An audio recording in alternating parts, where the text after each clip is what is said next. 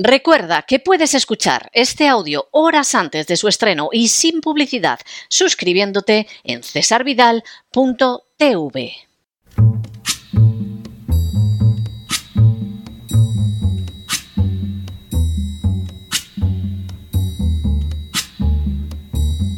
La voz con César Vidal, desde el exilio. When the night has come and the land is dark and the moon is the only light we'll see. No, I won't be afraid. Oh, I won't be afraid just as long as you stand, stand by me. Muy buenos días, muy buenas tardes, muy buenas noches y muy bienvenidos a esta nueva singladura de la voz.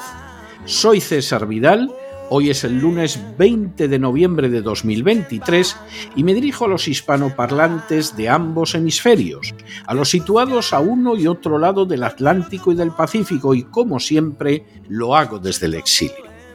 Corría el año 1933 y más concretamente el día 4 de marzo, cuando Franklin Delano Roosevelt se convirtió en el 32 presidente de los Estados Unidos de América.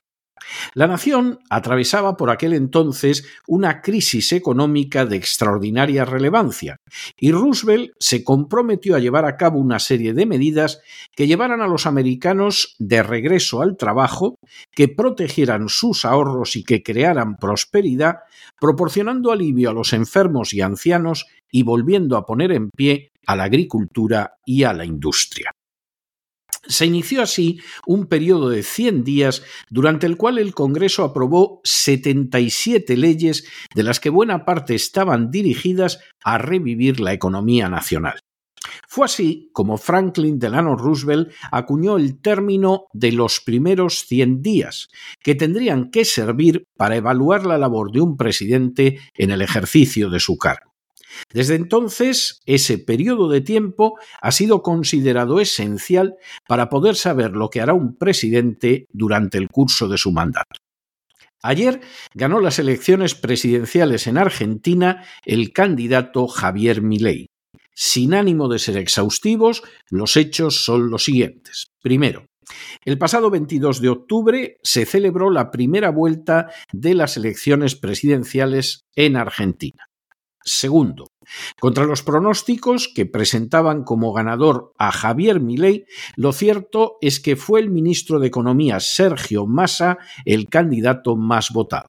Tercero, Massa obtuvo el 36,68% de los votos, colocándose por delante de Javier Milei, que solo obtuvo el 30%, lo que suponía más de un millón de votos de ventaja sobre Milei, con quien tendría que disputar la presidencia en una segunda votación el 19 de noviembre. Cuarto, Fuera ya de la segunda vuelta quedaron la candidata de Juntos por el Cambio, Patricia Bullrich, el gobernador en funciones de la provincia de Córdoba, Juan Schiaretti, por Hacemos por nuestro país, y Miriam Breckman, candidata del Frente de Izquierdas y de los Trabajadores. Quinto, Mesa es un veterano de la política argentina desde hace más de dos décadas. Formó parte del gobierno peronista de Eduardo Dualde en los años 2002 y 2003, después del estallido social de 2001, y desde entonces ha venido ocupando casi todos los niveles de la política argentina, siendo al presentarse a las elecciones ministro de Economía. Sexto, durante su gestión como ministro de Economía, que comenzó el 28 de julio del año pasado, la escalada inflacionaria ha llegado al 140% anual y un 40% de la población argentina se encuentra actualmente por debajo del umbral de la pobreza. Séptimo, frente a él, Milei ha venido propugnando una política de limpieza política, de final de la corrupción y de saneamiento económico de Argentina en medio de una crisis económica que no se puede ocultar. Octavo, Ayer Javier Milei se impuso en toda regla al peronista Sergio Massa, quien antes de que se conocieran los resultados finales aceptó la derrota electoral. Noveno. Milei ganaba así con el 55,79% de los votos sobre un 44,20% de masa cuando iban escrutados el 94,7% de los sufragios y décimo, Milei realizó un discurso presidencial en el que llamaba a todos los argentinos a convertir a Argentina en una nación grande otra vez y en el que señalaba que la victoria implicaba un cambio histórico que sería irreversible. Surgido de la nada, Javier Milei comenzó a irrumpir con fuerza hace relativamente poco tiempo, capitalizando un descontento del pueblo argentino más que justificado.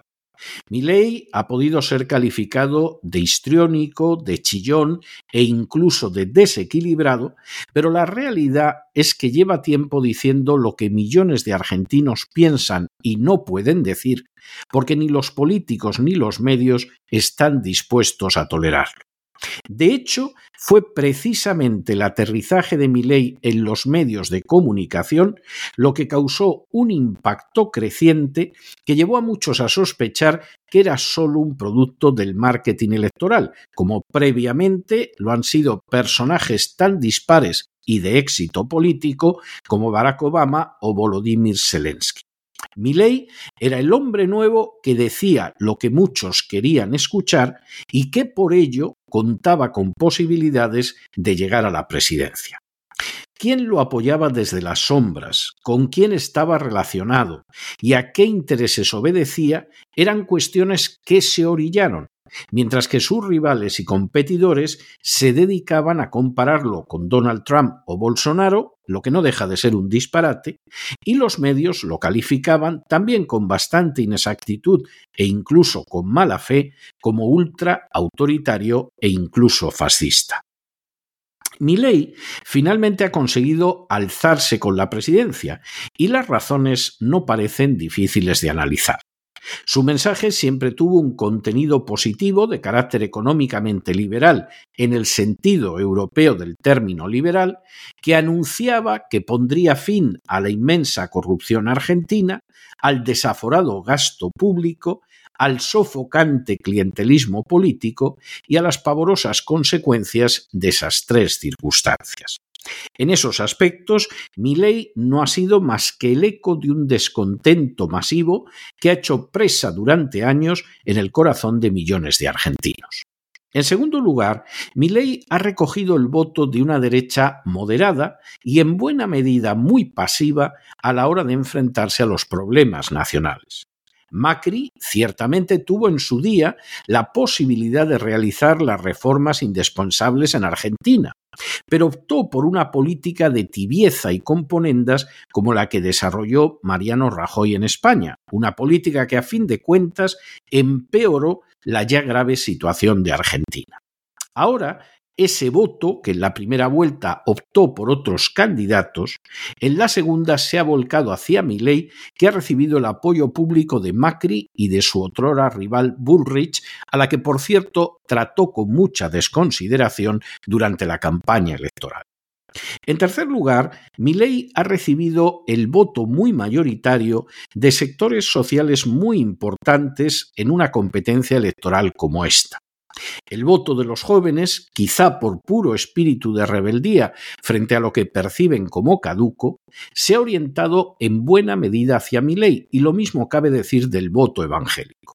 De hecho, ese voto evangélico ha sido superior al margen de victoria de mi ley, y sin él la victoria no habría tenido lugar. Para muchos, ayer, hoy y las próximas semanas, la victoria de Milei no solo es vivida como una victoria propia, sino además como un triunfo que desean que se traduzca en otros semejantes en países como Venezuela y Bolivia, España y Perú, México e incluso Cuba. Es lógico que sientan esa alegría. Es comprensible que la estén disfrutando. Y al mismo tiempo es indispensable que no se engañen. A pesar de sus puntos de coincidencia con otras naciones hispanas, incluida España, Argentina tiene una individualidad que por razones jurídicas, económicas y sociológicas no se puede trasladar de manera automática a otros países. Tampoco el programa de Milley es el programa de Bolsonaro o de Trump, aunque cuente con algunos paralelos.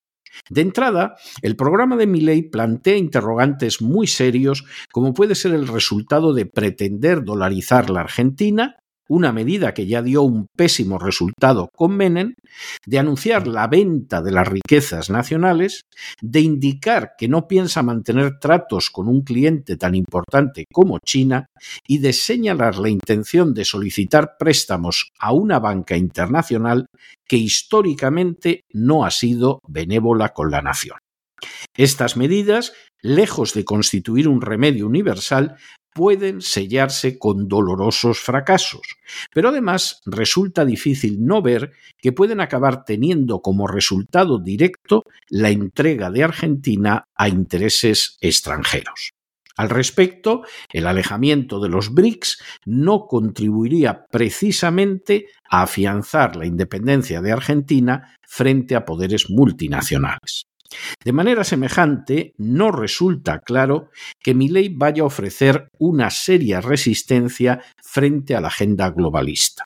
Sin duda, no son pocos los argentinos que lo han votado en la esperanza de que Milei levantará un valladar contra esa agenda globalista que pretende convertir a la Argentina en un protectorado más y que utiliza como uno de sus pilares la ideología de género. La agenda globalista ha avanzado ya considerablemente en Argentina, aprovechando su debilidad económica y haciéndolo en áreas como la legalización del matrimonio homosexual o el aborto. Muy pronto, los argentinos tendrán ocasión de ver si mi ley cuenta con el arrojo suficiente como para dar marcha atrás en estos asuntos o si simplemente no se atreve a hacerlo. En cuanto a las consecuencias internacionales de su victoria, pensar que traerá un encadenamiento de derrotas de la izquierda y un triunfo de la derecha del tipo que sea, incluida la que se ha enfrentado con él, resulta un puro ejercicio de wishful thinking, es decir, de querer que suceda lo que nos apetece, aunque en realidad no exista base alguna para ello. No hay nada absolutamente nada en la victoria de Milley que pretenda anunciar un futuro cambio político en otros países, a menos que en esos países existan ya las condiciones para ese cambio. Milley no es un virus contagioso, aunque benévolo, que pueda extenderse a otros lugares. Es incluso dudoso que acabe constituyendo un ejemplo. Al final, para hacernos una idea cabal de hasta dónde puede llegar mi ley, bastará con aplicar la misma regla que fijó en su día Franklin Delano Roosevelt. Ver lo que, más allá de las palabras y del entusiasmo comprensible en estos momentos, lleva a cabo en los 100 primeros días de ejercicio de su mandato. Pero no se dejen llevar por el desánimo o la frustración. Y es que a pesar de que los poderosos muchas veces parecen gigantes, es solo porque se les contempla de rodillas, y ya va siendo hora de ponerse en pie. Mientras tanto, en el tiempo que han necesitado ustedes para escuchar este editorial, la deuda pública española ha aumentado en más de 7 millones de euros. Muy buenos días, muy buenas tardes, muy buenas noches. Les ha hablado César Vidal desde el exilio que Dios los bendiga.